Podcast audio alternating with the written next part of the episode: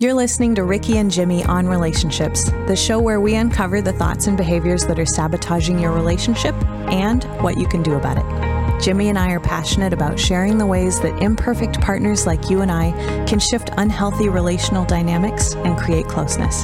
So, welcome. Drop your defenses and open your heart, eyes, and ears. Let's learn how to be the best partner we can be together. Welcome back, everybody. Today we have author Matthew Fray, uh, the author of "This Is How Your Marriage Ends." Jimmy and I are so excited. This is one of one of our favorite books. I want to oh, say, absolutely. Um, and uh, we don't have many guests on. We're very picky about the guests that we have here. So, Matthew, thank you so much for joining us today. We cannot wait to talk to you about your book. Thank you both so much for having me. Happy to discuss whatever you want. Absolutely. Um, so I I have um, the reason that Matthew and I got connected was because um, somebody sent him somebody sent him one of the, one of my videos, one of my stupid videos that I did. Oh, that's awesome! where I had put I had put his book in my in my videos, kind of just like um, the wife, the wife, which is me in a wig. Um, was reading was Jimily, reading it. By the Jimily, way, I have yeah, coined. yeah. Did you see that? I've coined your alter ego. I, I hope you didn't see that video, Matt. Um, but um, but uh, anyways, she's like she's like, oh, I'm I'm reading this book. This is how your marriage ends. Like you should you should read this.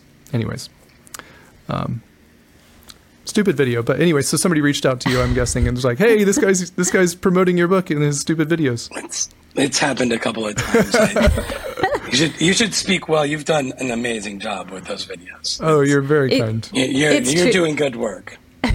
It's true, Thank you. Jimmy. Ev- We all love your videos, but I, I really Oh, think, cool. um, you know, after reading after reading your book, Matthew, uh, Jimmy Jimmy has a message for the men of the world who's that it's very similar to what you're what you're saying in your book. So I'm actually not surprised at all that you guys are connected right now because you're on the kind of on the same mission.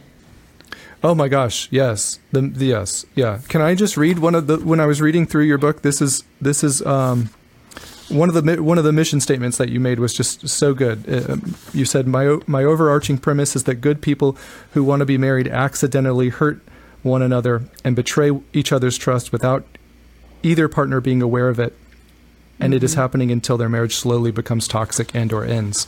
And that's Yeah. so that's so true. It's it's I mean it's so easy in this culture to just play the blame game and and and we'll get to one of the questions that I love would love to ask you is just about how in this culture everybody's a narcissist but that's a different con- that's a different conversation.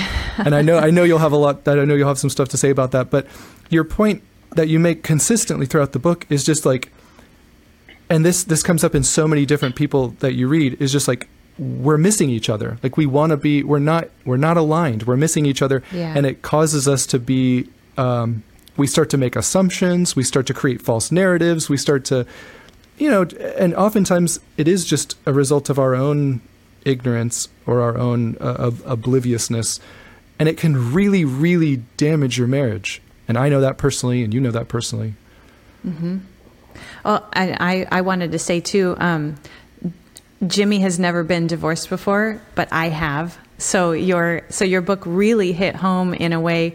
I know this seems funny because you would think um, that I would probably typically be playing the role of your ex-wife, but really like I was definitely the more defensive partner who thought, "Oh, if they would just I think this is a direct quote from your book too, like if they would just stop freaking out about everything, everything would be fine."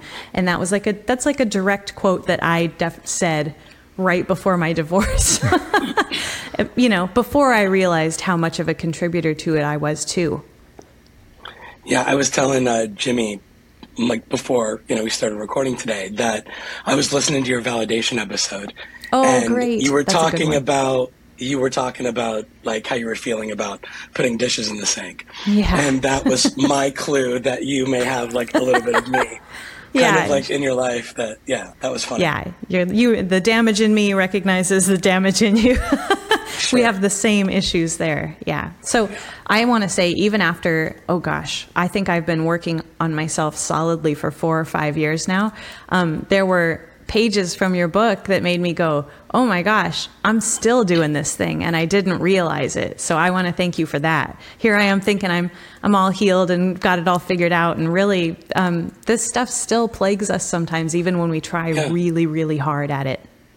Sure. I'm not afraid to talk about it either. Uh, people mm-hmm. pay me a decent wage right. to coach them on these things. Mm-hmm. And, and, then I do it. And then, yeah. like, like yeah. I still do it. The mm-hmm. difference between me today and me 10 years ago mm-hmm. that I, I, don't think we need to like bat a thousand. I don't think we need to be perfect. I agree. I think we need to be self aware, mm-hmm. notice the behavior, and like concentrate on repair. Mm-hmm. Um, and there's something almost like more beautiful about it than yeah. some sort of impossible to achieve like perfection. Um, I I really think people, agree more.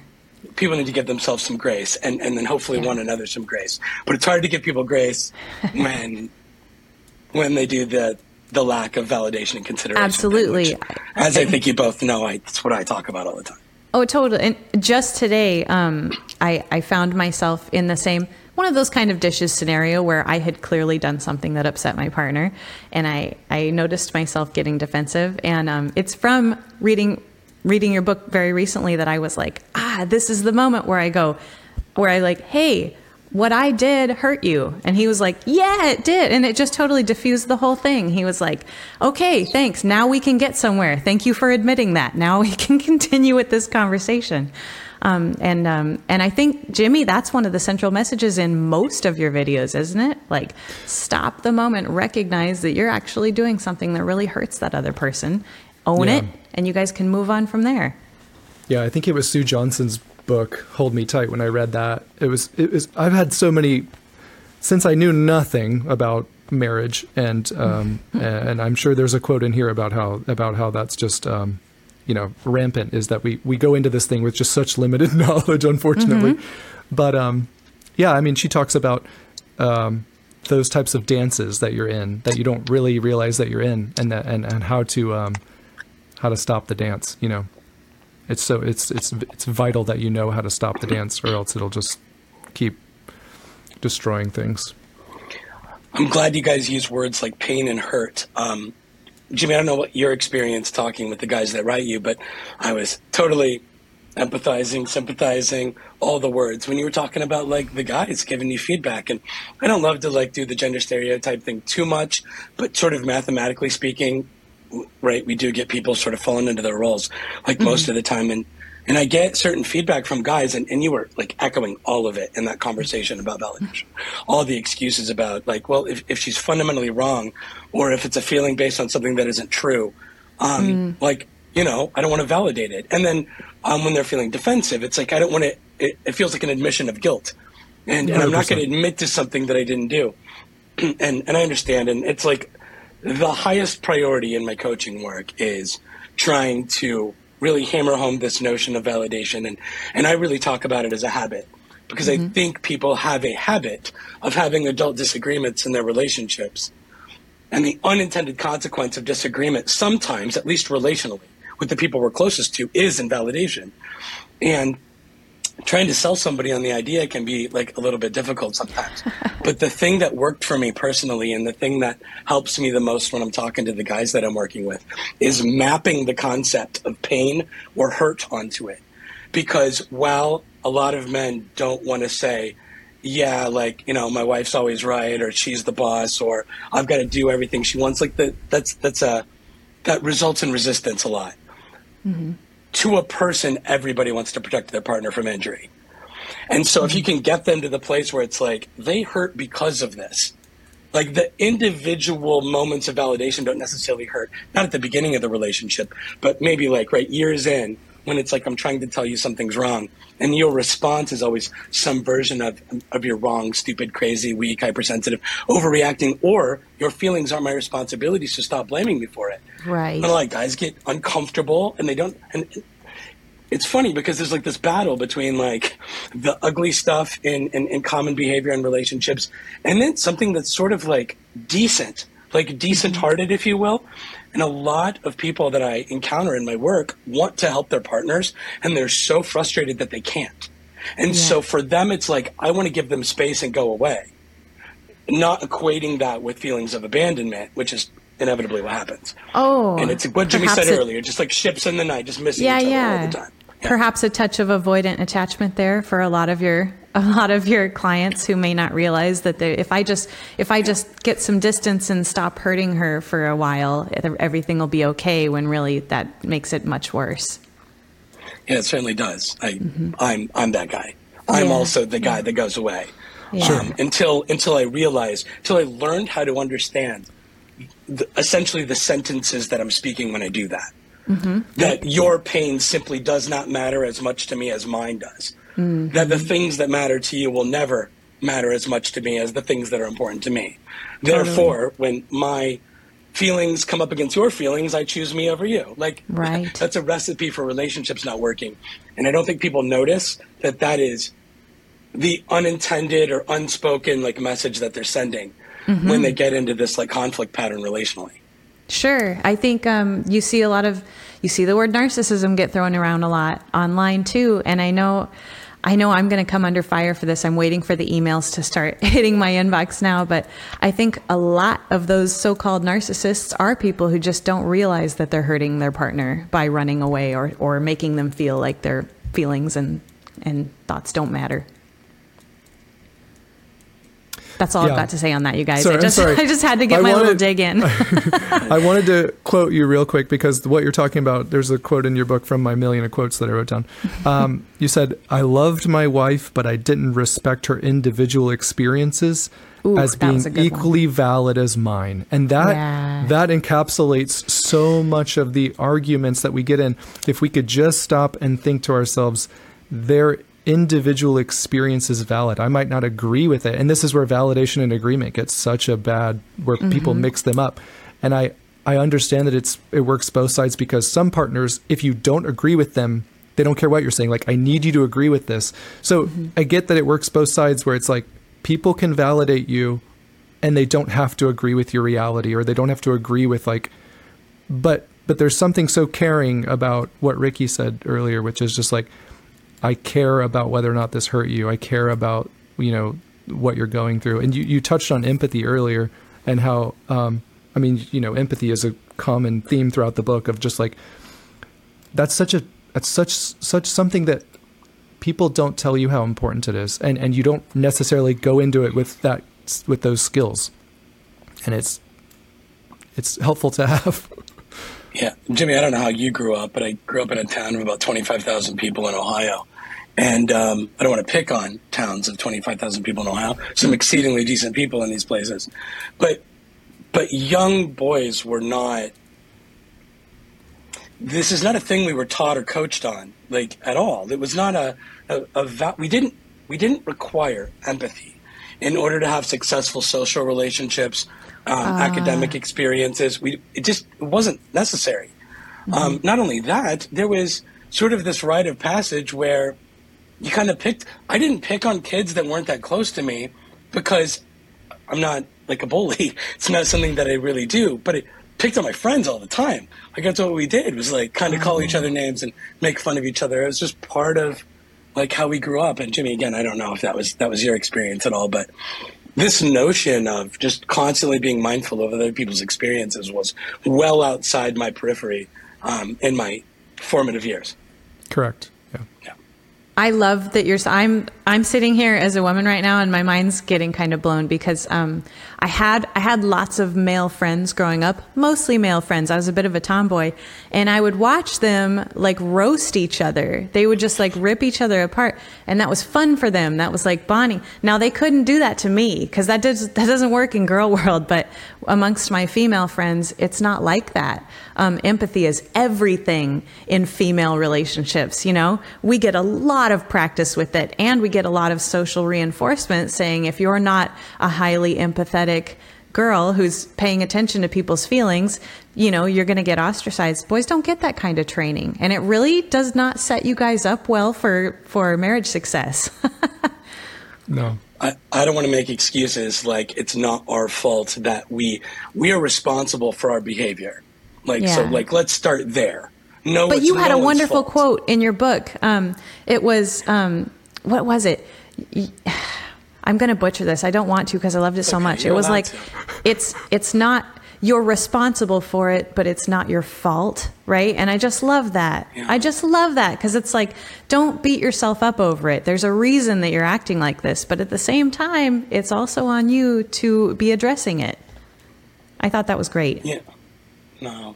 Yeah. No. Thank you. And it's funny, and, and like kind of like a slightly connected thought is one of the things I'm always talking to guys about when we're doing the invalidation thing. And I don't know if you remember from the book, but I have this belief that there's like sort of like three really common invalidating like methods. And it's one, it's like I disagree with your intellectual experience. Another is I disagree with your emotional reaction to something. And then the Ah, third yes. is defensiveness. I believe those three kind of emerge as the three most common ways we see. Mm-hmm. Certainly the most common that I exhibited in my relationship. But defensiveness almost always is mm-hmm. like at the forefront of mm-hmm. like invalidating behavior in relationships. And I'm always telling the guys, and, and I don't know that this is 100% true, by the way, because maybe sometimes they do some things that are, you know, not so awesome. But um, but but most of the time, I have this belief that we're hurting people by accident. That there's just Right. that Yeah. you know we we when we're in an argument, when a disagreement it doesn't even have to be like an argument. When we're just mm-hmm. disagreeing about something, we believe we're on the right side of the argument. We mm-hmm. love the person we're talking to, mm-hmm. and we do not do things to intentionally hurt them. That's just not Right. part of like our DNA, so to speak. And so it's so easy to defend oneself. And one of the things that I always am working with guys on is the, the, the mindfulness around you didn't do anything wrong. So you don't have to defend yourself. You didn't do a bad thing. You did Mm-hmm. something which resulted in pain for someone else. Ah. And that really matters. And you don't have to like beat yourself up about it, but you do have to accept responsibility and, and Yeah. repair if you want to have safety and trust in your relationship. Well, hopefully that helps them cope a little bit with the, the shame of having done something that caused pain too. You know, that, that shame, I did something that resulted in another human being having pain. It's hard to sit with that. That's the shame that makes us go, well, wait a minute. I had good reasons for doing that thing, you know? But I, I just, I just love that you're telling them like, you, you can sit with that because it's not so black and white. You're not a terrible person. But, but part of not being a terrible person is accepting what I've done and opening up to my partner and saying, how can we do things differently? I, I've been spending a lot of time, I've been doing it for a while, um, but I've been spending a lot of time lately talking about peanut allergies um, Yeah. because I think it's such a it's such a useful analogy for I can do something innocent. N- Not only mm. is it innocent, a lot of people really like like you know like a bowl of mixed nuts like at a party. I love something. peanuts. Yeah. So having friends over, Yeah. you know, there's like, you know, there's a bunch of like bowls sitting out on the bar on the table and there's all these nuts. And then you find out like one of your guests has a mm-hmm. really severe, if not potentially fatal peanut allergy.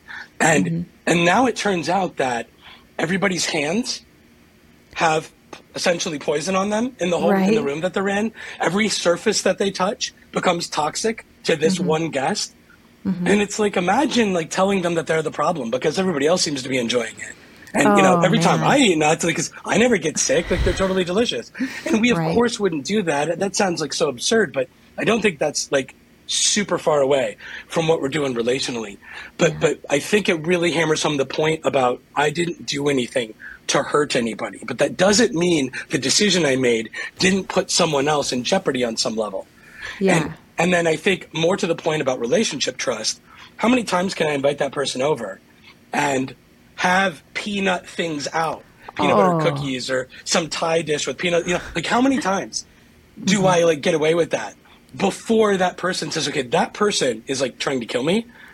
or that person Right. just has like no respect for me that I can't trust them to protect me from this. yeah. Yeah. And I think that is like the apropos analogy to our relationships. It's like either my partner's hurting me on purpose over and over again because they truly don't care about me, or they're hurting me by accident over and over again because I can't trust them to care about that which matters to me.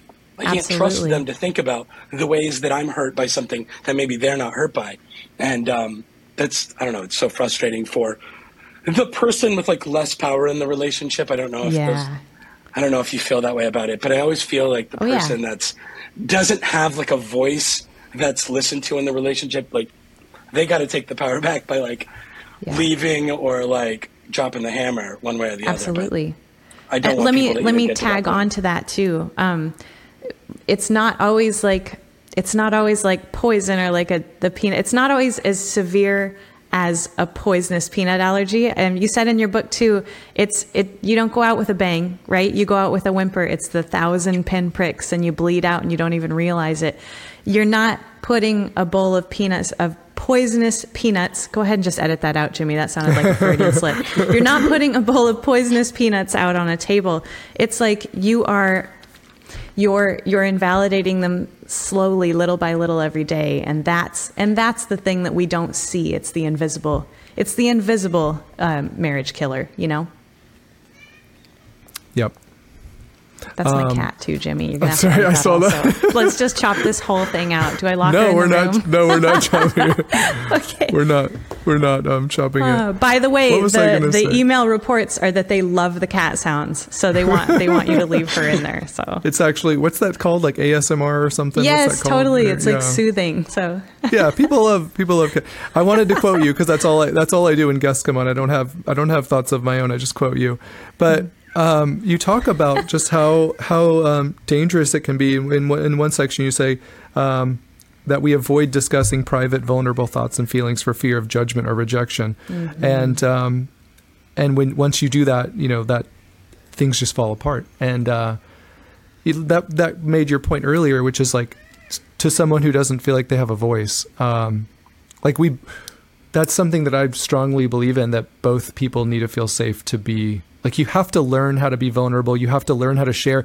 One of the big you would I know you would agree because it's just peppered throughout your book. Is just like you have to be able to share when something's bothering you, and of course the other person has to learn how to receive that.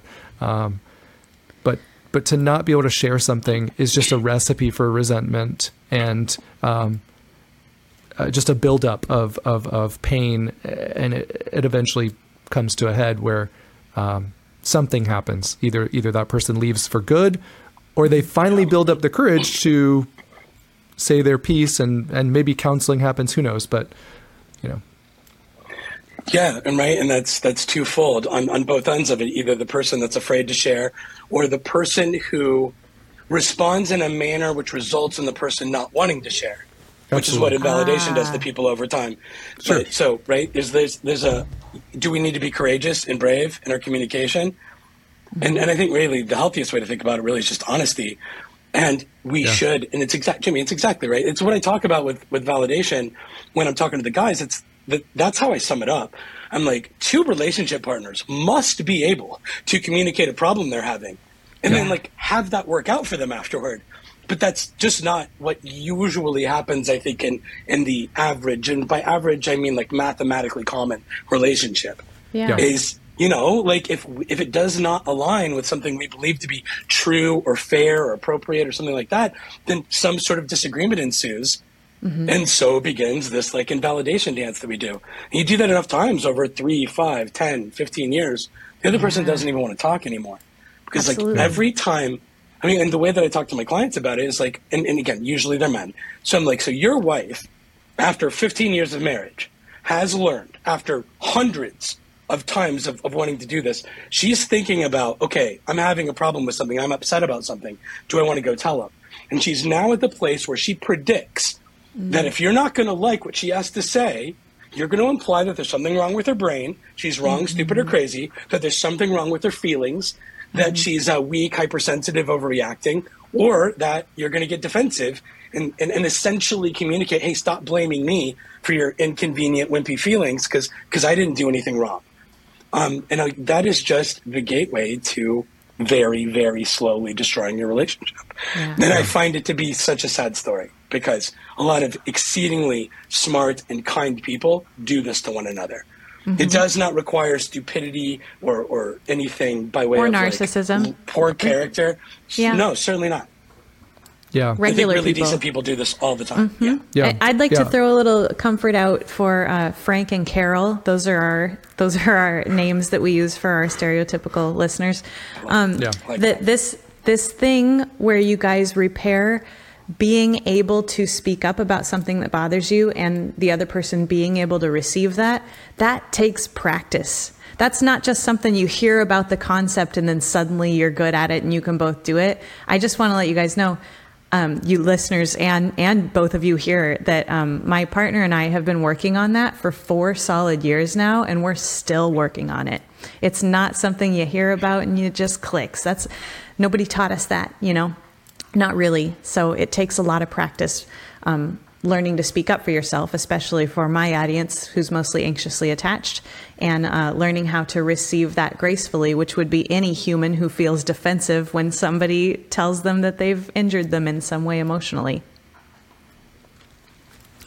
Yeah, and that's especially true. Um, that reminded me of, of when you talk about when there's no safety if there's no trust, and um, mm-hmm. trust is just one of the like the more that I learn about trust, unfortunately, I'm not going to go on a tangent on this, but uh, unfortunately, I had to learn about how important trust was.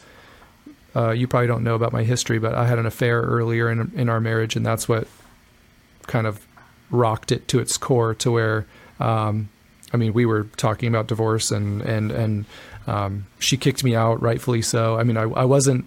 I just was a terrible partner when it comes to um, what to do after an affair. You know, um, you hear about how terrible. I mean, it's just it's it sounds so terrible when you say it out loud, but it happens far too often. Is that the the person who betrayed, um, they they almost they can't take responsibility, and they'll they'll almost blame you for the fact that they had an affair, which is just mind blowing that someone would do that.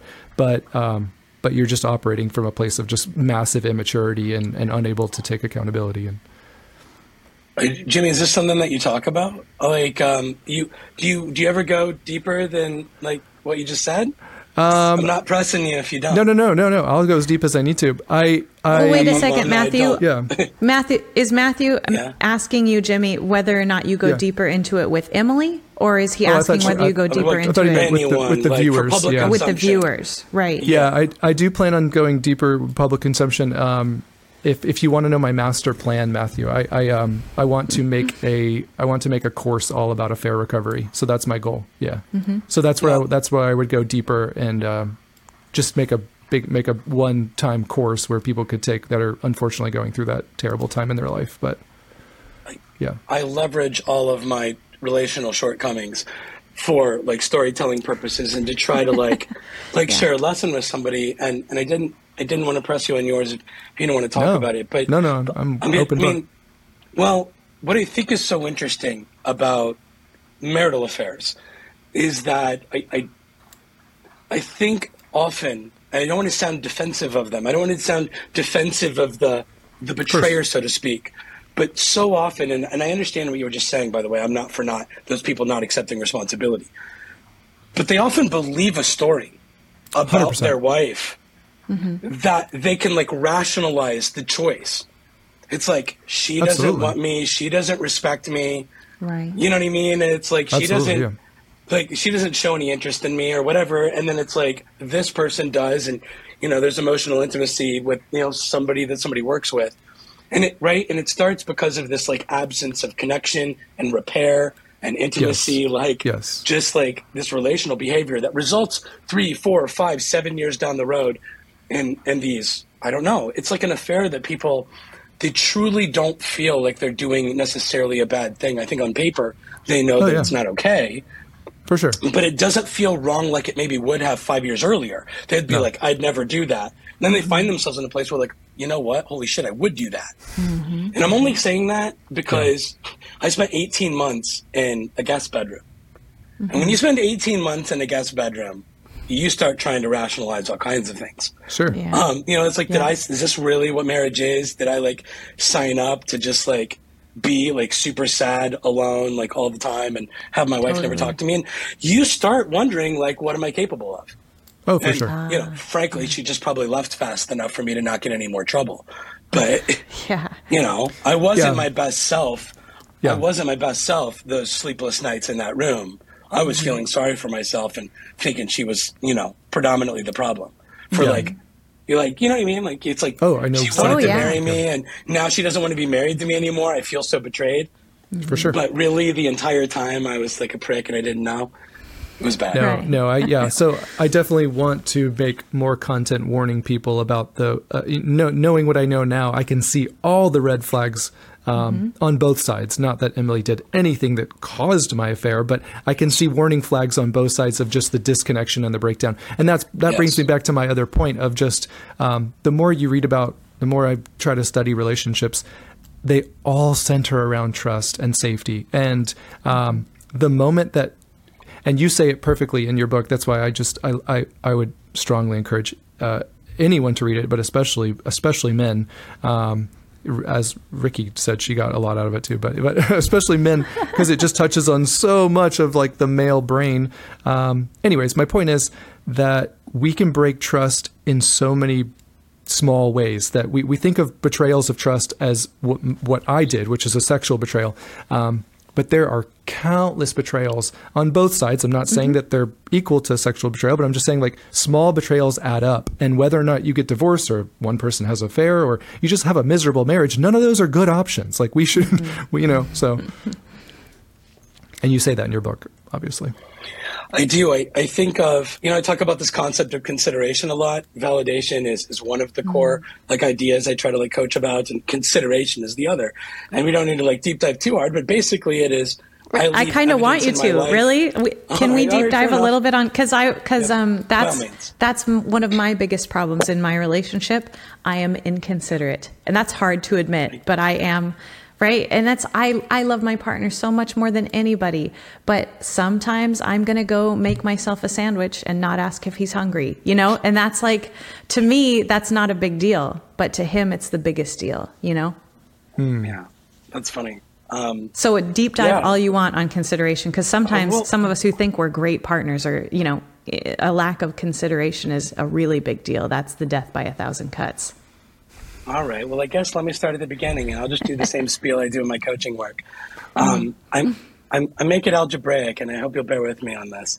Um, and I, I, think it was in the book like a little bit, but I didn't go like too deep on it.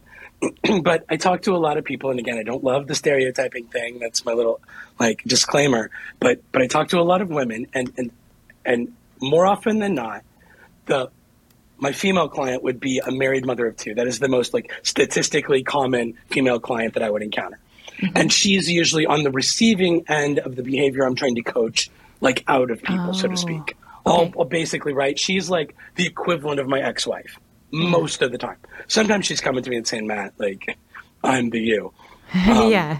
But most of the time she's not. And here's the story she tells me. And this is me like superimposing algebra on top of it. She says, Matt, I'm, I'm a person, right? I'm an individual.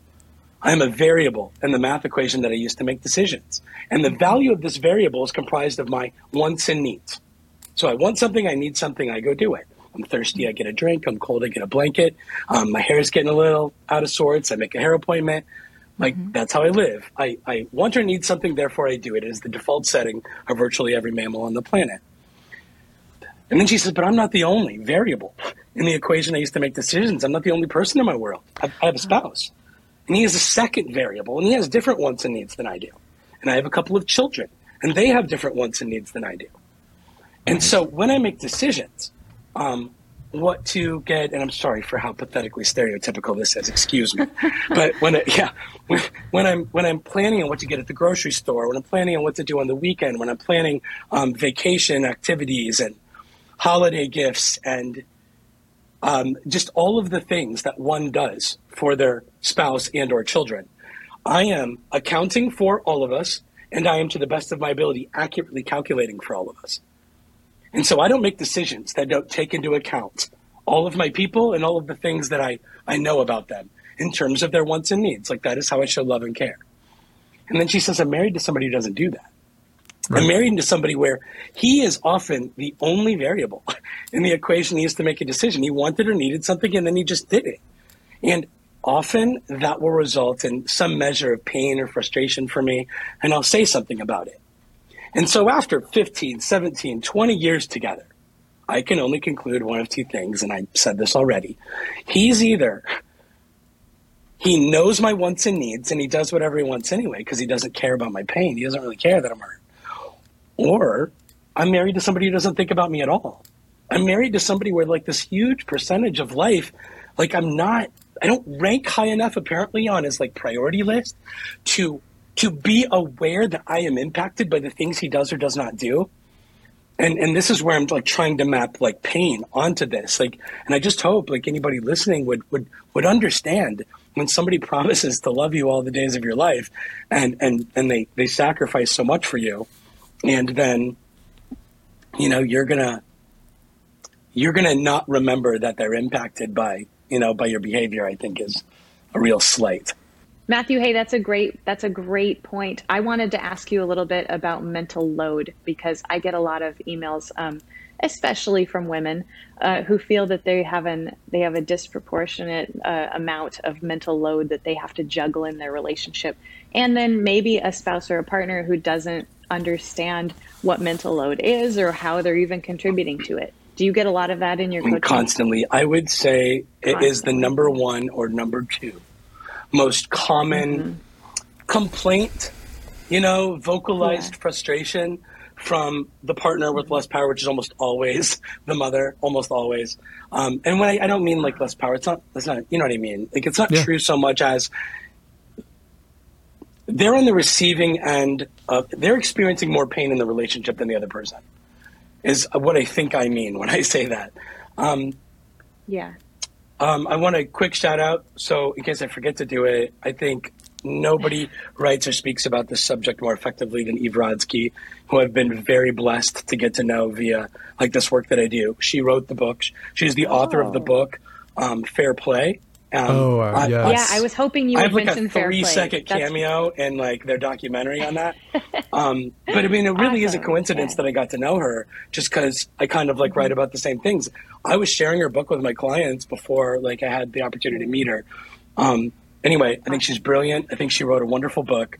And I think she's articulating these concepts about, about the mental load as well as anybody. So if anybody really wants to like yeah. deep dive yeah. on the subject, I think Eve's work is as good as it gets. Um, but cool. but you know, consideration for me, it's like it can be anything. Consideration for me, in summary, is you can trust me to handle with care that which matters to you. And for really that. busy mothers of two or three, and, and Jimmy, you in the summertime, um, yeah, yeah. You, you know, it's it's man, it sure would be nice not to have to like be 100% responsible for every single like thing domestically.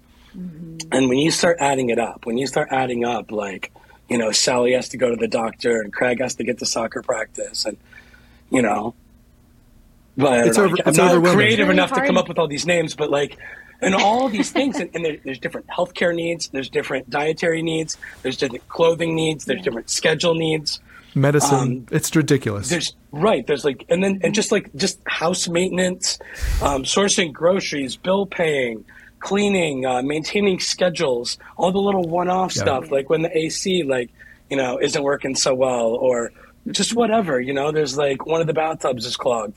Um, life, it's just and, life, and yeah. and you, Ricky, uh, both of you, please, like, tell me if if you don't think that I'm right about this, but I almost think. I almost think the problem from a pain standpoint in relationships is less about mathematical equality in the context of I do just as many things as you do. I think that's less the right. problem than sort of like the spirit of the problem, which is I do all of these things and they're virtually invisible. There's there's no acknowledgement, yeah. There's None. no like like appreciation or respect for it. He or she is fundamentally unaware of how much I have to give of myself to like maintain the standard of living and I'm like buckling under the weight of it, and I'm exhausted, and I'm tired, and right, and it gets really gross. And how does that person who's juggling all of those things, how do they have any space to connect with the other person when they're holding up the weight of the world? You know, they're not thinking about sex, they're not thinking about snuggling. You know, they're they're literally trying to keep the house of cards from collapsing on their own, all alone. Yeah, she, she's know? often like, again, sorry guys for the stereotyping, because some of you out there are like machines and you do all the things and it's great, but but so often mm-hmm. it's like busy mom, and and she's often thinking, I would love to be able to sit down and watch a movie mm-hmm. or a ball game or a whatever and hang out with you. I'd love to do that, but all these things won't get done if I do it, or if I do like force myself to do it, I can't enjoy it because I'm so stressed about all the things not getting done. Yep. And I hear that story like all of the time. And what I want the people on the other side, often the guys and male female relationships, to think about is this notion of like easing that burden. Um, it's not, hey, can you think of a, a, bunch more things to do? Like, can you add a bunch of stuff? Because oftentimes these guys already feel stressed and busy, and, and oftentimes they are really stressed sure, and really busy. Sure. But it's like the work to me is you are a person, my wife is a person who who I don't fail to notice right? Like she's not invisible to me. She is known, seen, heard, cared for, loved. There's attunement. I know the difference between when she's overwhelmed and when she's mm. got a hmm. bunch of space. Yeah. I know the ah, difference because I'm good. paying attention. And if she's overwhelmed, I'm checking in and I'm doing whatever I can to like mm-hmm. logistically participate or at the at the minimum in my validation conversations with clients so much of it is is like, can we just not leave people alone in their pain?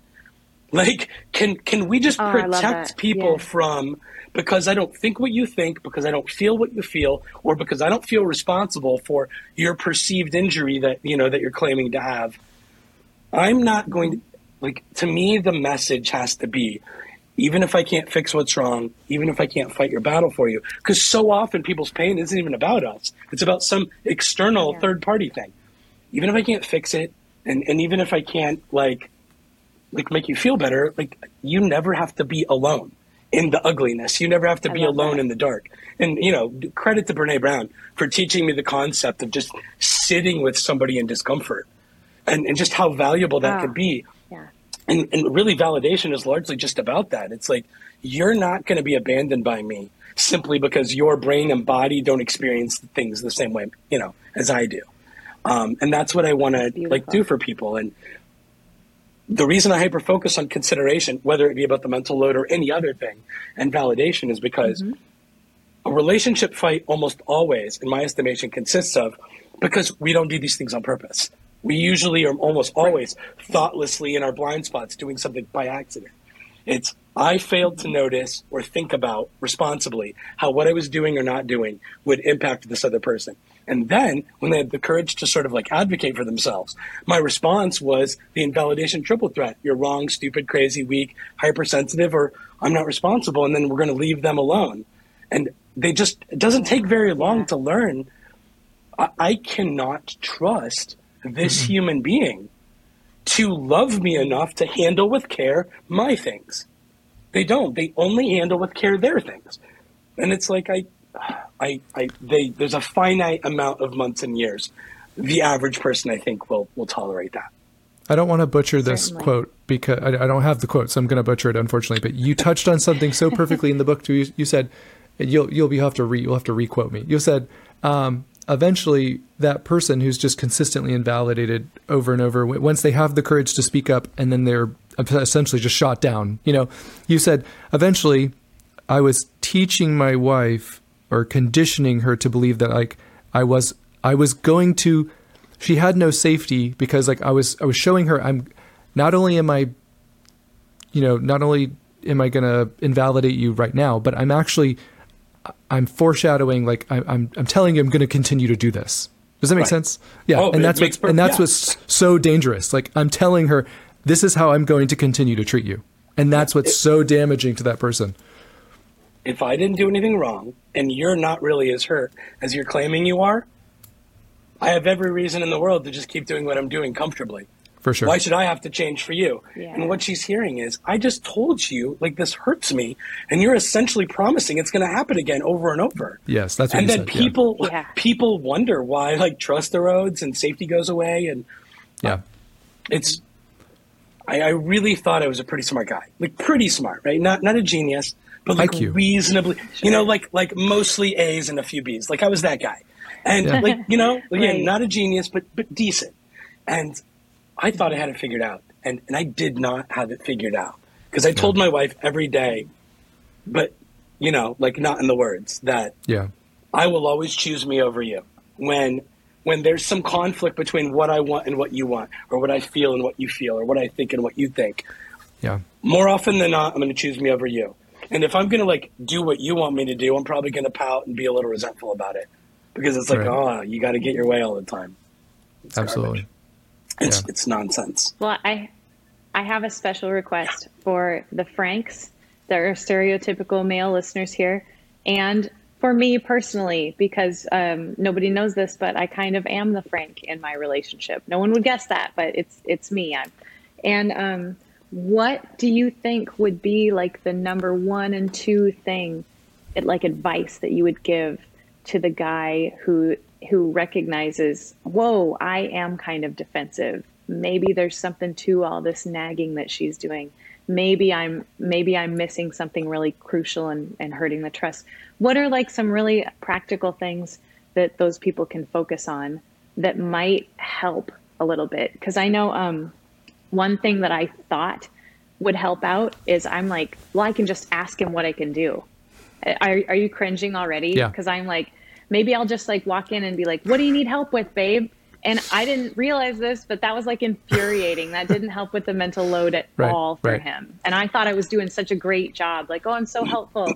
Um, so, what are like some actually helpful things that the Franks and the Rickies can do to to ease the mental load for their partner and to um, respond in a better way when their partner is coming to them with things with with pain? what I'm always talking about with clients and this concept of consideration, both validation and consideration to me are, are, are mindfulness habits. And th- this might be really offensive to really considerate relationship partners, and I apologize. But we're truly like sort of not mentally conditioned. Not only that, I was like an only child, and I mean, I had like a lot of things working against me in terms of I am accounting for and calculating for how all of these other people are experiencing me right now. We're experiencing things I'm doing or not doing. It just was not top of mind. But if you want to have a healthy relationship, mm-hmm. it's critical that you do that. And so going back to that like mm-hmm. algebra concept, it's like if I'm X and my partner is Y, one half of consideration is the concept of inclusion. It's just the literal process of making sure that person's variable Y is part of my decision making tree. Can I make choices Oh. that include my relationship partner? And I mean that in a super literal way. Like I have a lot of guys that Yeah. are like really wealthy and they will have done things like buy motorcycles and buy cars without like telling their wife about it. And they're like, what? I don't have to ask her permission. It's like you don't have to ask her permission. And I would never advocate like that you do. But a failure to include your relationship partner in decision making will fundamentally cause like pain and trust issues over time. So there's like the literal Yeah. like include them and then there's like the mental include them. So it's like I'm not forgetting that you're a person impacted by what I do.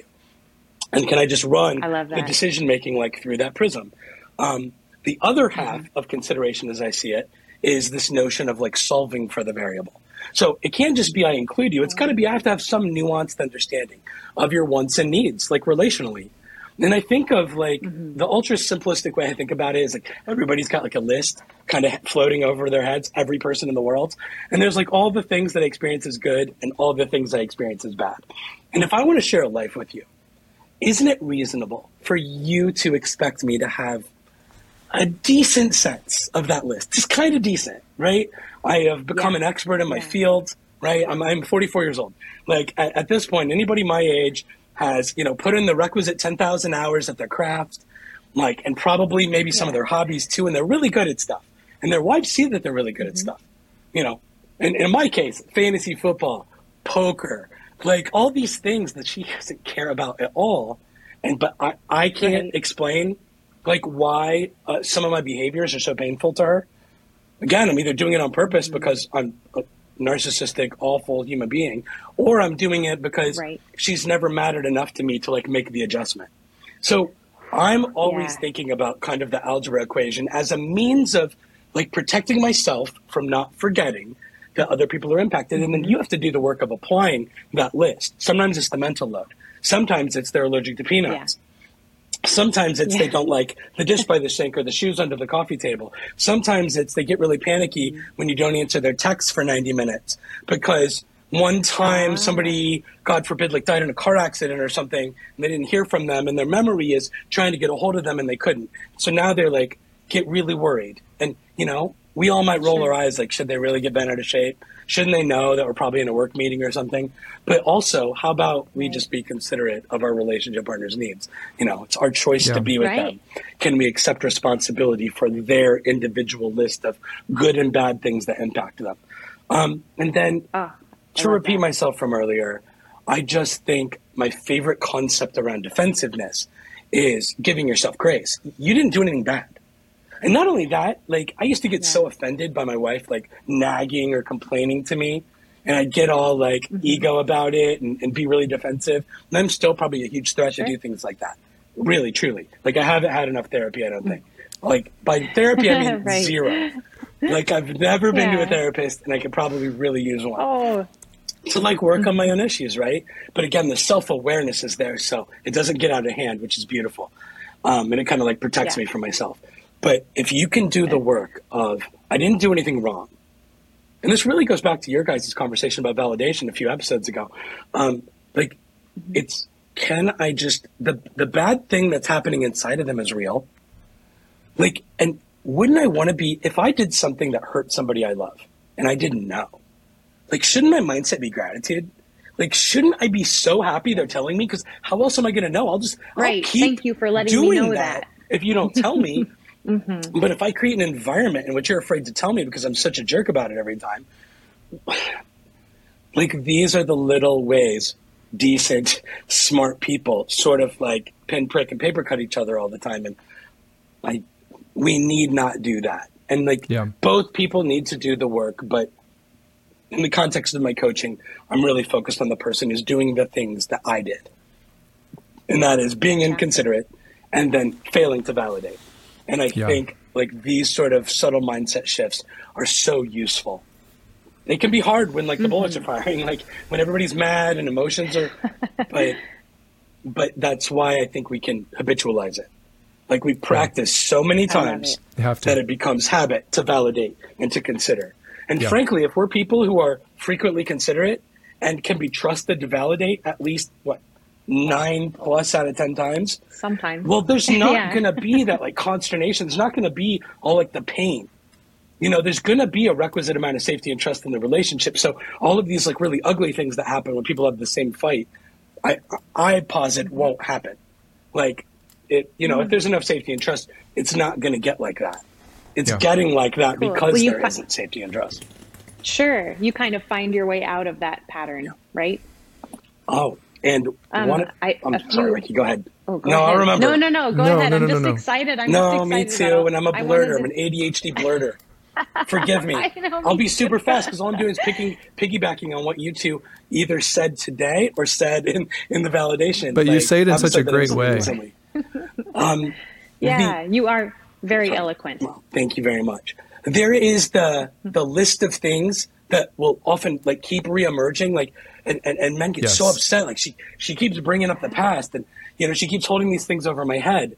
And and I just want to really piggyback and repeat what you guys were already saying is like be grateful that you have such like a shiny beacon on what to focus on. Those are the repair opportunities. Yeah. Um, I'm almost positive Yes. it was from the validation episode. And Ricky, I think you said those are the things that weren't healed, that weren't validated, that are just like left over. And that's exactly how I think about it. Those are unrepaired wounds from the past, possibly minor, possibly major, but they are the like the lingering things that continue to trigger pain in the relationship. And I think so much of the restoration of trust um, can be accomplished in leaning into the discomfort of reliving those moments and learning how to validate Yes. them and learning how to understand it through hindsight, like how our relationship partners must have experienced those moments. And then we validate and then hopefully we heal. Because I think when we're capable of validating this incident from the past, I think we're demonstrating that we're trustworthy to navigate a situation like that again tomorrow. So if something like that comes up, it's not going to be ugly again. I was just I, Right. I finally demonstrated my ability to like walk through it and repair it. And now I think you might be able to trust me to do that again tomorrow, next week, next month, the next year. And suddenly our relationship future looks bright instead of ominous. Yeah. Sorry. I love it. And it takes practice. It does take practice. Uh, it Um, I'm going to go back to the the sandwich example from the beginning of the episode here. Um, when I made myself a sandwich today and didn't ask my partner if he wanted one, it is it's not going to be easy for me to remember in the future. Like next time I want a sandwich, how does this affect my partner? You know, every little move that I'm making. That's not hard. It's not an easy thing to include into my day, but it's a necessary thing. And it and maybe I am going to feel a little shame the next time I just go make myself a sandwich and he's just sitting there going, Hey, I was hungry too, you know? Um, I, I love what you said about, for me personally, and, and for the Franks who are listening, um, don't beat yourself up over that, right? You're not a narcissist for not making your partner a sandwich, but, you know, take that as an opportunity. When my partner says, Hey, babe, I was hungry too, like, what's up with that? That's not, that's not him being some kind of monster. That's him going, this is a repair attempt. Like I'm letting you know, like here, I'm pointing something out that you've done that hurts me, and this is a chance for you to make it right, or at least, you know, at least acknowledge the way that it was wrong that it hurt me. Um, I'm so glad. I'm so glad you brought that up today. I especially needed to hear that. Good. And, and, and, and much like my dish by the sink example, the sandwich isn't what hurts. He, he doesn't really Right. care that much that like you have a sandwich and he doesn't. It's the absence of like that just that it never occurred to you that that he's a person that apparently is impacted by that. I'm sure there It's are true. guys that it's wouldn't true. care He didn't all. even want a sandwich. Yeah. Right? Because then I was like, "Well, let me make you one," and he was like, "I'm not even hungry. That's not even Yeah. a deal." right.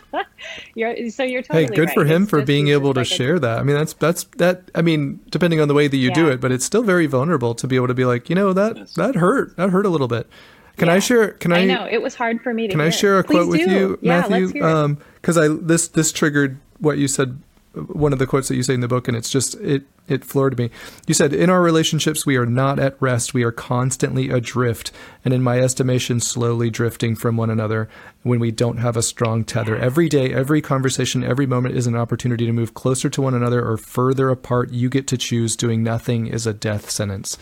And that is so true. Like That's it's the small things. It's the small things, but we we so often we don't know how how we are constantly drifting. And and you used the great analogy in one of the other um, sections of of it's you have to um, row against the current. Like it's gonna be it's gonna be an uphill climb. It's gonna be an up the current swim. It's you're drifting apart, and it's going to take intentionality for you to um, to come back together. But but doing nothing is not an option. You cannot do nothing. That's you know, we especially as men, we tend to think like status quo is fine, and it's not. Because it's like nothing bad happened. Yeah, Yeah, everything's cool. But but Right, no. right. Often no, it's like subtle bad. Well, it's not it's not bad per se. It's disconnection. Disconnection, Disconnection. can lead can lead to right, pain. right. yeah. Disconnection is what destroys most. It's not an absence of love. It's disconnection and and and mistrust and not and you know no safety. But but disconnection is one of the first one of the first signs. And you don't have you don't usually have resentment it, without some disconnection first. And it's that disconnection that's like the warning sign. And what are we going to do about that? Can this person, does this person feel safe to tell you, I'm feeling disconnected? And do you have the, emo- the maturity to be able to receive that and to be able to repair and validate and empathize and all that stuff? Or is that going to be one of the moments that tears um, some trust where you, where you, where you say, like, what's, why, what's, this isn't my problem. Why do you, why, you know, why are you making such a big deal about nothing? So, anyways, I found that fascinating. Well, hey, um, I would be in big trouble if I didn't acknowledge the fact that most of our listeners are Carol. They're the they're the Yeah. the woman in the equation here.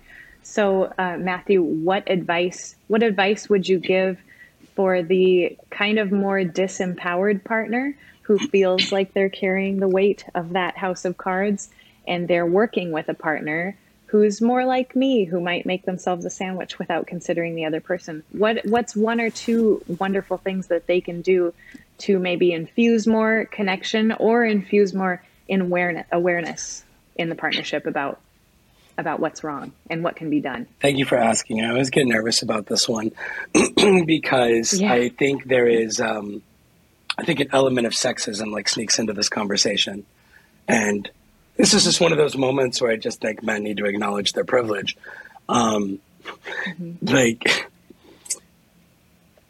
women, uh, part of the mental load, part of the mental load is all the emotional labor that can happen relationally. Like in male female relationships, it's so common for women to share an unfair burden of the like the relational work, this connection work that we're talking about, this intentionality that we're talking about, that men perceive, I don't know, as some sort of chore or inconvenience. I, I don't quite understand. Or add-on. But, yeah. But but right. But it, it, I don't know. It feels like complaining or nagging or asking for more. A lot of men are like, man, nothing I ever do is good enough.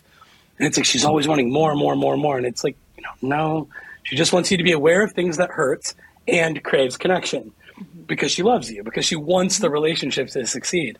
Um, but right. but I understand because this is exactly how I used to feel. So anyway, that's my huge like disclaimer of I apologize in advance for all of the people out there, predominantly women, who feel the burden of the relational load and and have tried every single thing they know how to break through to their relationship partner. And then here's some divorced idiot guy like on your show, like trying to like advise right. them on like how to talk to their husbands. Because because the truth is the best answer I have is more emotional labor and it's not fair. It's not fair. Oh, that's it's not fair. Yeah, it's, that's going to be hard. It's just hear. pragmatic. Right. The the best thing I have, the best advice I have for communicating a problem you're having, especially if it's like something he's doing or not doing, where you you're trying to mm-hmm. inspire change in his behavior and or the relationship, is to make it abundantly clear that you're not saying I think you're bad, I think you're doing this really awful thing, I think you're a crappy person who's trying to hurt me. Like Let's eliminate defensiveness from the equation.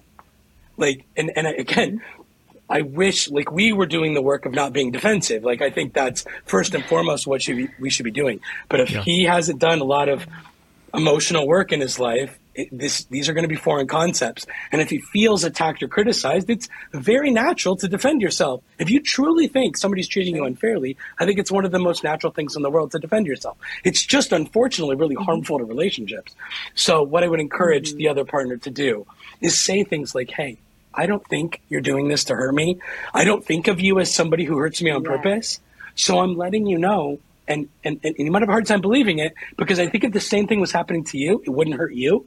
So it makes perfect sense that you're not hurt by this. Right. But I need you to believe me. This really hurts. And start help. Use analogies if you have to. Peanuts are delicious snacks right up until you find a person that'll die when they eat them. And then they're yes. like a tragic, poisonous, you know, like thing. Like it's awful. But right, like different thing. People are allowed to experience things differently. They just are. And we have so much trouble frankly, in all areas of life, accepting this truth that people are allowed to think and feel mm-hmm. the different things they do because it's often enraging and inconvenient for all the people who violate our personal values. Um, and sometimes that's our relationship partner, and it's really sad. But um, I really think that's like step one. Like if you're just trying to like succeed at the conversation, but I just truly want to acknowledge the fundamental unfairness of people who already carry the burden of emotional labor in the relationship having to do more of it mm-hmm. after many years. I don't think that that's a particularly fair thing. But I am interested in results, yeah. and I truly believe that will yield the most results. I also know, right now I can hear it, a lot of women saying, Matt, I've tried that a hundred thousand times. Oh, I've tried it. And yeah. they're like, he still doesn't listen. And I, I mean, I think a really, really scary, awful, difficult truth is that very smart, very decent people who love you hurt you in their blind spots. They do. They hurt you and they may never stop. And the only way to eliminate the problem is to remove yourself from the situation. And I don't want to sound like I'm an advocate for ending relationships or divorce, furthest thing from it. But mm-hmm. but another value that conflicts a little bit with wanting couples and families to stay together is that I don't think people should allow themselves to be hurt over and over again by anybody for any reason. Yeah. And right. so many people out there are hurting because of love and because of commitment and because they're trying to do the right thing. And I think that's a really sad story. And I wish there was a simpler answer than enforcing boundaries. But there's there's yeah. not. I no, because that's an unpopular. It's a very answer. People very unpopular. they don't want to hear yeah, that. But. I love having when I when I have to answer that question as well. It's it's it's fascinating to just but yeah, I, I uh, not that I have a better answer. I'm just saying that I, I always say that at the end of the day, it takes two. Like closeness and connection take two. So like I get the I get this question all, almost every single day. Like how do I? You could rephrase the question a hundred different ways, but essentially what they're asking is how can I have closeness and connection with someone who doesn't care? And I, and the answer is you can't. Yeah. I mean, like you're you're trying to get something that's not. It goes back to the algebra. Like it's closeness and connection and intimacy, whatever you want to call. It requires certain things, and if if that person doesn't care about the things, then you won't have that. You won't have you know X is not going to be achieved, um, and that's tragic, of course. But like it, but it off, but it, at least it like it makes sense in our mind. Like, oh yeah, I can't expect something if if they're not gonna if they're not willing to put in the work in you know X Y Z, then then I'm not going to get intimacy. Totally. Yeah, I. Uh, Hey, sorry. it- go ahead, Ricky. Excuse me. Oh, I was gonna say, um, no, you know what? Go ahead, go ahead, Matthew. I'm, I'm like, I'm coming back to stuff that we said a while ago, and I think you're following the Okay. conversation better than Well, All right. Well, I'll I'll try to keep it brief. I, I I think that I can experience this myself, so I have some quote unquote empathy for some guys where it's like, like I don't want to feel responsible for like every aspect of like your life relationship wise, and this is really about young people, and really all people, but but but usually young people are like, you know, entering these relationships and, and don't always know what it's going to look like 5 10 15 years from now because how could they Sure. but but I do think I do think we can't be all things to all people, and I think the healthiest relationships have balance. And there are a lot of guys in this world that I've encountered, and I was a little bit this way, who like to like go do like their their quote unquote guy things. You know, they want to go play golf, they want to go play poker, they want to they they they like how they feel about like what they do at work, at least from a you know, I succeed at this. Um, I've often heard if we're going to generalize, men like to succeed and men will shy away from things that they don't feel like they succeed at and so often that Ah. lives in the relational like realm like i am not good at that i'm not good at listening to my partner and then saying and doing things that result in her feeling better and feeling loved because i don't know what to do and because i don't feel successful at that i want to avoid it um, it can often really be that sort of Neanderthalish and and, and simple.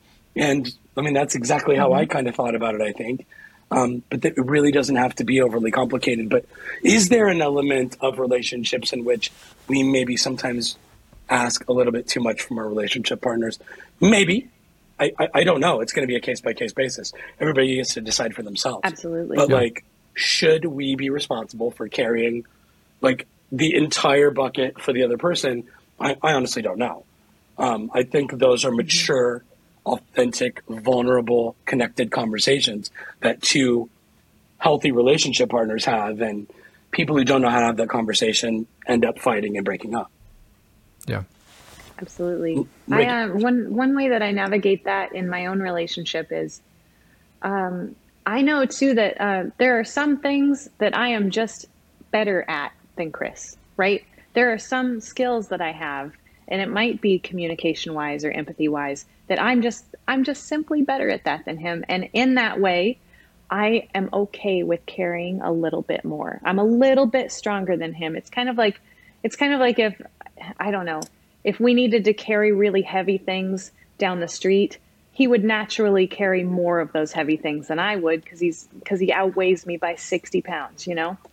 That makes sense. So for me, um, I'm okay with taking on a little bit more because I have a little bit more skill in that area um, that can help sometimes when we try to decide like well what's fair like 50-50 is pretty pretty well impossible to achieve in relationships. You know there are some things that you are going to be better at than your partner.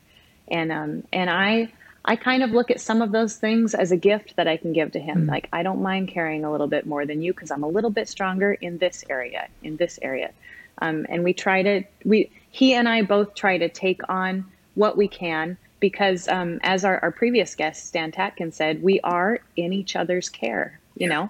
We have to be we have to be somebody who who knows what our partner's strengths and limitations are and um, it's kind of a beautiful thing when we can step in a little bit when we see their limitations i think No, it is really nice, and I've had people handle calendars and time management and event planning on my behalf because mm-hmm. I'm so substandard at it. Um, mm-hmm. I, I, think that's a I think it's a it's a really beautiful idea, and I think it's the beautiful part of Eve Rodsky's Fair Play system is that it's really about like optimizing yes. relationally. It's about like optimizing for like what you can do, and so that it feels fair for everybody. But I do just want to toss out a quick, um, like word of defense for all the like frustrated moms out there that don't like hearing sure. from their husbands that you're just naturally good at all the maternal stuff. And so uh, I'm right. going to go over here and watch Monday Night Football while you like do all the hard things like because mm-hmm. because a lot of young women aren't somehow magically instilled with like competence. I don't think that my ex-wife was. I think she just did the work. And I didn't do the work. Yeah. She's a fantastic mother and was from day one um, even though she must have been so mm-hmm. scared and stressed about it. But she accepted responsibility for like learning whatever she had to learn in order to accomplish whatever she felt needed to be accomplished so that our baby had like the best possible healthiest life imaginable and i mean i did none of it like none i yeah. just kind well, of hey, followed her lead sure. and Let- um, and thought that was okay and now i i don't think that's right well, let's follow that metaphor too. Um, the one of my partner and I carrying heavy things down the road. If he turns to me and he says, Ricky, I'm carrying a lot of stuff. Like my arms are giving out. This is, I think it's kind of on me to maybe start weightlifting a little. You know, if I want to be with that person, I might, you know, like I can't just say, well, I'm not strong. That's your job. you know, it might be on me to go, I see my partner suffering. I see them saying they're carrying more than they can handle. And I'm going to do everything that I can to lighten some of that load as well. Great caveat. Yeah, you talk a lot. You talk in the book about about just the invisible labor and the mental load, and and and, and I, like I said, I didn't write the quote down, but you essentially talk about how it's such a double-edged sword isn't the correct you know metaphor for this, but you know you kind of it's it's one jab that a partner doesn't even notice that you're suffering or that you're overwhelmed. Um, and then it's another jab for them to not even like they don't mm-hmm. plan on taking any of that any of those burdens from you and it's um you know that, that there's a special kind of so with me being a stay-at-home dad for the last year i've been blessed to see how much goes into all this you know um the i've done both jobs i was the i was the the primary breadwinner, you know, full time worker, and my wife stayed home, and then we switched roles. And I think that's so helpful for men to just see like when it's truly your responsibility to do all these things, you're like, wow, like this is so much more work. This this job, stay at home. Not not that I want to tangent on this, but stay at home parenting um, is is way harder than whatever whatever I was doing before. And what I was doing before was um, so this wasn't all I did, but this was a part of my job. If you, God forbid, had a heart attack and you came into the hospital, um, you'd go through through the ER, and the ER would get you like set up, and then you would come to my my department. I would be I was the the nurse that um, with a t- great team of doctors and technicians, but the nurse was primary the pr- primarily the one that would like first meet that patient and bring them up to the cath lab to get you um, taken care of or you know do whatever needed to be done to fix the blockage in your heart. But you're actively dying, is my point. It was a very, very stressful environment at times, not every time, but all of a sudden you'd have a huge emergency. And being in that environment, um, stay at home parenting, it doesn't even it doesn't even come close. I would I would rather I would rather save you from dying from a heart attack. that was far less stressful than yeah. me just staying at home parenting and dealing with everything constantly. And um, so, wow. yeah. Yeah that was my experience when I, I, you know, I became a single parent, just one child, and only yeah. half the time when yeah, yeah, when my wife moved out. But it became apparent to me very quickly that that was the most difficult part of my life. Yeah, was maintaining. This is the truth: is that I, I, I didn't after a while. So, right on the heels of her moving out, I maintained like the standard of living that we kept sure. in terms of like cleanliness and organization. And I just kept doing all the things. And the place, you know, was like really nice and domesticated. And I didn't maintain that. At 10 years later, it's like, it's less nice now. Yeah. It's yeah. less nice than it used to be. I still live in the totally the same house. I don't know. if like people are aware of that or not. I don't, Interesting. I don't think anybody even cares. But Is for that people that's got who are to interested my, psychologically like, that's got to be difficult. by the sink story. Yeah. Um, I did it for my son. Um, there was like so much change going on Uh-huh. that I wanted him to have like stability Yeah, in terms of yeah. environment. And Yeah. then let's just be honest, moving is like a huge Oh, pain. obviously. Yeah. And so like avoiding it, worst, it, it was emotionally inconvenient for a few years. It, it was, Mm-hmm. but um, yeah, it's fine now. Like it's Yeah. fine. And my Yeah. son's gonna. gra- My son's a sophomore in high school. He's gonna graduate. I know he's Oh, just like a little kid in the Yeah. stories that I tell, but you know, he's 15 now, and he's gonna graduate in a few years. And who knows what I'm gonna do? I'll probably be all over all over the place at that point. Yeah. She'll be nice. Let me ask you. That's Let me ask you an off off the record, not off the record, but off the off. Just um, it has nothing to do with anything. If Off people wanted to find you, or if people wanted to, um, I know I'm sure you have a website that that I would love for you to plug, but also you have a. See, I don't want to. I don't want to sound like I don't. I didn't do my research, but I didn't do my research. Um, I read your book, but I didn't. I knew you had a blog, but I didn't. Yeah. But I ha- I didn't go to it. Is it still a thing? Like, do you ha- do you are you still write on your blog or not? Not as much. Yeah. Yeah. Okay. Well, not as much as I should, but I do. Okay. Um, so I had a blog from like a few months after my marriage ended until Okay. Until Yes. like now. But what I did is I, I sort of stopped writing like when the book happened. I sort Okay. of I only had like two or three more blog posts once I got into like the book writing process. That was like taking all of my energy. Um, and so I had this blog called Must Be This Tall to Ride, and that's where I had like, where do you guys stand on? Like I know this is like a pretty clean show. Am I allowed to say the S word?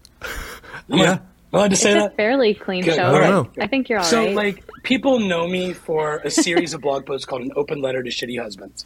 There's Yeah. like 14 of Oh, those, okay. and Yeah. they know me mostly from the viral blog post back in 2016 called "She Divorced Me Because I Left Dishes by the Sink." Great Like, title. at least the one Great person who title, by doesn't know who I am has read that before. That's listening right now. That's right. just Wait, like I read it back in 2016. Yeah, th- I remember when it that's dropped. like how was a big deal. significant that Yeah. ended up being. Like that was crazy. That like Mm-hmm. changed my life. Um, just that one silly Okay. article alone. But anyway, and so Mm-hmm. then I got like the opportunity to write the book, um, which was really cool. And but more recently, uh, I think it was April or May, I launched a Substack. I don't know if you guys are familiar with that platform. Oh, cool. But it's- so that's where you want people to go People- then, if they're looking for you and your thing. They and yeah, and that you'll find that if you visit MatthewFray.com, you'll find me on Substack. Um, I just have a thing called On the Rocks, even though it's like a nod to my bourbon enthusiasm. Although, don't put ice in your whiskey, everybody. Life tip: don't do that. how how often how often do you post to your Substack? Um, in a perfect world, I'd be doing it once or twice a week. I, I, I haven't Uh-huh. mastered consistency yet because we're coming out of summer and there's been a lot of travel and things like that. But in an ideal world, I'm publishing Monday and like Thursday. And, and I really am going to Okay, like cool. try to get there. Um, but, but I mean, I would say, I would say almost always once, sometimes twice should be the norm. And Okay. I'm going to be doing like Who- some who would you live say- like events and stuff on there, things like this that people Oh, are going to be able to that's interact exciting. with. Hopefully, like we'll see you on there one of these days, and Yeah, you sure. guys come and we talk to the people, and that'll be fun. that sounds fun. Who who would you say is your ideal Substack subscriber? What are they looking for? What are they trying to learn? Man, that's such a good question. Um, as I think you guys, I'm a marketer. I, That's I think as I think as you guys probably know, about nine out of ten people who engage with relationship content on the internet are women. Um, and so more often than not, you know, you're going to find women. Um, I, here's the simplest way I know how to like, based on the feedback that I get. Women say, and again, this is such a generalization. I apologize for everybody that doesn't fall into these buckets. A lot of women say, Right. Matt, thank you so much for saying these things I've been trying to communicate to my relationship partner or my husband. Jimmy, I'm sure you hear the exact same thing. For all Yeah. these years, like you're saying it in a way that like breaks through and connects and you found like a good way to just thank you so much. And also just thank you for validating. Like I am your ex-wife in this story. Thank you so much for growing. It gives me a lot of mm-hmm. hope that my you know boyfriend, fiance, husband might be able to do the same thing. And then a lot of the Yeah. men are like, Matt, I mean, I am you to a T. It's like you have a, a video Mm-hmm. camera in our kitchen and you're just like listening to our arguments because you're saying and feeling all of the same things that like I am. And so I really have a lot of faith that you get like what it's like to be me and I'd love to learn how to like think and speak in a manner that my wife would interpret as I do love and care about her because truth is most of these guys out there are really decent they really do love their wives Yeah. and they really don't want their marriages to end. They really do feel ashamed and frustrated that their wives seem to be so upset with them and so hurt by them, but they truly don't have like the vocabulary and or the skill set to get from point A to point B. And I just want to help Yeah. facilitate that the best I can. And I know that's exactly the same thing that you both are trying to do as well. No, that's beautiful. I love ah, I love that. Uh, Jimmy, this is probably the first time that our Frank listeners are ever like, "Oh my gosh, yes, that's that's it." Like, thank you, Matthew, for saying that on their behalf. Yeah, absolutely. I really do like try to stick up for them. I, I, I don't think they're awful. I just think they do things which are very no. painful for their relationship partners. And Yeah. Mm-hmm. to me, that's the work. We don't have to get defensive. We just have to protect the people we love from being hurt because of things we're not paying close enough attention to. Yeah, and and we want to us bumbling Franks out there. You know, we we do we do we want to be better. We just you know we don't know how. We so that's why we're here with this podcast. Matthew, thank you so much for joining us today. Jimmy, did you have any other questions for him? No, that you no. I just yeah, out? no. I just want to plug the book one more time. It's it's such a good book. This is what it looks like, just in case anybody ever getting it. You know, for the people who Right. are for the people it's who such are a good. Matt, um, Matthew does such a good. He's such a good writer. I don't mean to. I don't mean to inflate your ego, so you can just close your ears. But he his right. Ricky will agree as a writer.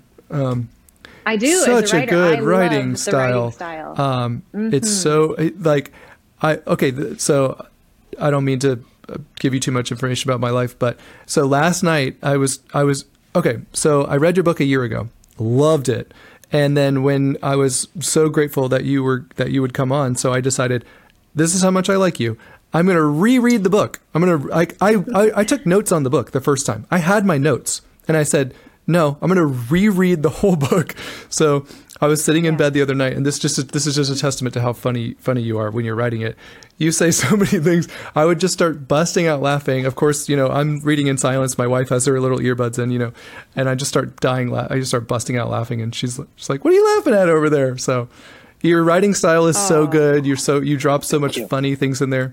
Um, Thank you. I had that same thing, Jimmy. By the way, I was I was reading earlier this Yeah. week, and I just have I just do my little chuckles, my little Yeah, reading yeah, yeah, chuckles, and Chris, my partner's like, "Do you know how annoying that is? Like when you're just chuckling and you're not sharing." Oh, yeah, well, yeah, he yeah. was like, "What are you laughing about over there? Right? You're just chuckling to yourself, and you just keep reading." Yeah.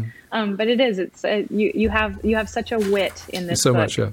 In the book, again, I I mentioned at the beginning of this episode, it's "This Is How Your Marriage Yeah. Ends" by Matthew Fray, um, and it's it is it's so funny and so relatable. Yeah, and I'm not just trying to like plug you, but this is something that if if every man, I don't want to pick on men because women, I, I I I want to do a better job at at making sure I tell women there's plenty of things that you need to learn I'm as well. glad I'm here to remind you guys But- that we do it but too. this this book is such a uh, just a guideline, such a such a what's the word I'm looking for, Ricky? Where like a blueprint. This is a blueprint of if if Yeah, if every man could read this yeah. book before they married, or you know, hopefully before, just at any point, like it would change. or when things get It would change Yeah. everything. It would change everything. But but I like to get to men before they've put in these hard concepts of like I want them to know going into a relationship like what to expect and what mindsets you need to have and like don't let you know your ego get control of you. Don't don't start the blame game. Don't don't feel like I don't know. It's just all of these concepts are just so you know I've I've read a lot of books and I'm not I'm not um, saying that to, I still have a lot lot to learn but I've read a lot of books and this this is one that I would say um, if a man came to me and said you know I'm willing to read one book what is it I, I always say like read Matthew Fray's This is how your marriage ends High praise. It and is I just got praise. And I just got an email back from uh, from one guy who I was told to read it, and he he said I he said I'm just emailing emailing you back. I read it, and it it it was it was exactly what you said. He said it feels like he was inside my house. It feels like every argument I've ever had, he he hit it to a T, and then he told me how you know to manage this going forward, and things are much better. And I was like, hey, that's awesome. And Jimmy, you told me that guy read that book in like two days Oh, yeah. or something, didn't he? Wasn't it like an unreal? Oh yeah, because like, unfortunately, when you're in a crisis, which is what we all do, we don't. You have a quote here where it's Mm-hmm. Yeah. where it's like, I don't, um, I, I don't want to find it, but you don't, you don't deal with things until they're immediate threats. Yeah. And that's the problem. Yeah. Like we don't deal with relational things until they're immediate threats, and we don't need to do that. We don't, you know. Anyways, so It's true. Uh, all your all your heart patients, they would have eaten way fewer Oh, bacon yeah. cheeseburgers if, if they Exactly. somehow had a crystal ball and knew like what that was going to be like. Um, exactly. and that's essentially what we do relationally. Is we're like, oh, Yep. we can have the burger, we can have the Absolutely. milkshake, and sure. then it's fine. And you know, we don't have to work out today. And then yep. It gets It's all those. It's all those habits. It's those. It's what are how are your habits going to come back and get you for positive or negative? Yeah. Anyways, so thank you so much. This was so Awesome. great. You guys are wonderful. Yeah, we're gonna enough. throw. Oh, thank you, thanks, Matthew. Uh, we're gonna throw a link to your Absolutely. book in the in the podcast notes. So if if you're listening to this and you're like, ah, that book sounds like something that would help me or my spouse, or better check that Yeah. out. Um, we're gonna hook you up with a link. Um, check it out after the episode. And uh, thank you everybody for listening. If you're here listening, you you're doing the work. Um, Jimmy and I, we're both doing the work. For Matthew, sure. you said even though you've wrote the book, you're still doing Certainly. the work. Um, we're we're proud of you, listeners. So keep it up, and come back next time. We'll have something more just like this for you. Absolutely. Thank you guys again.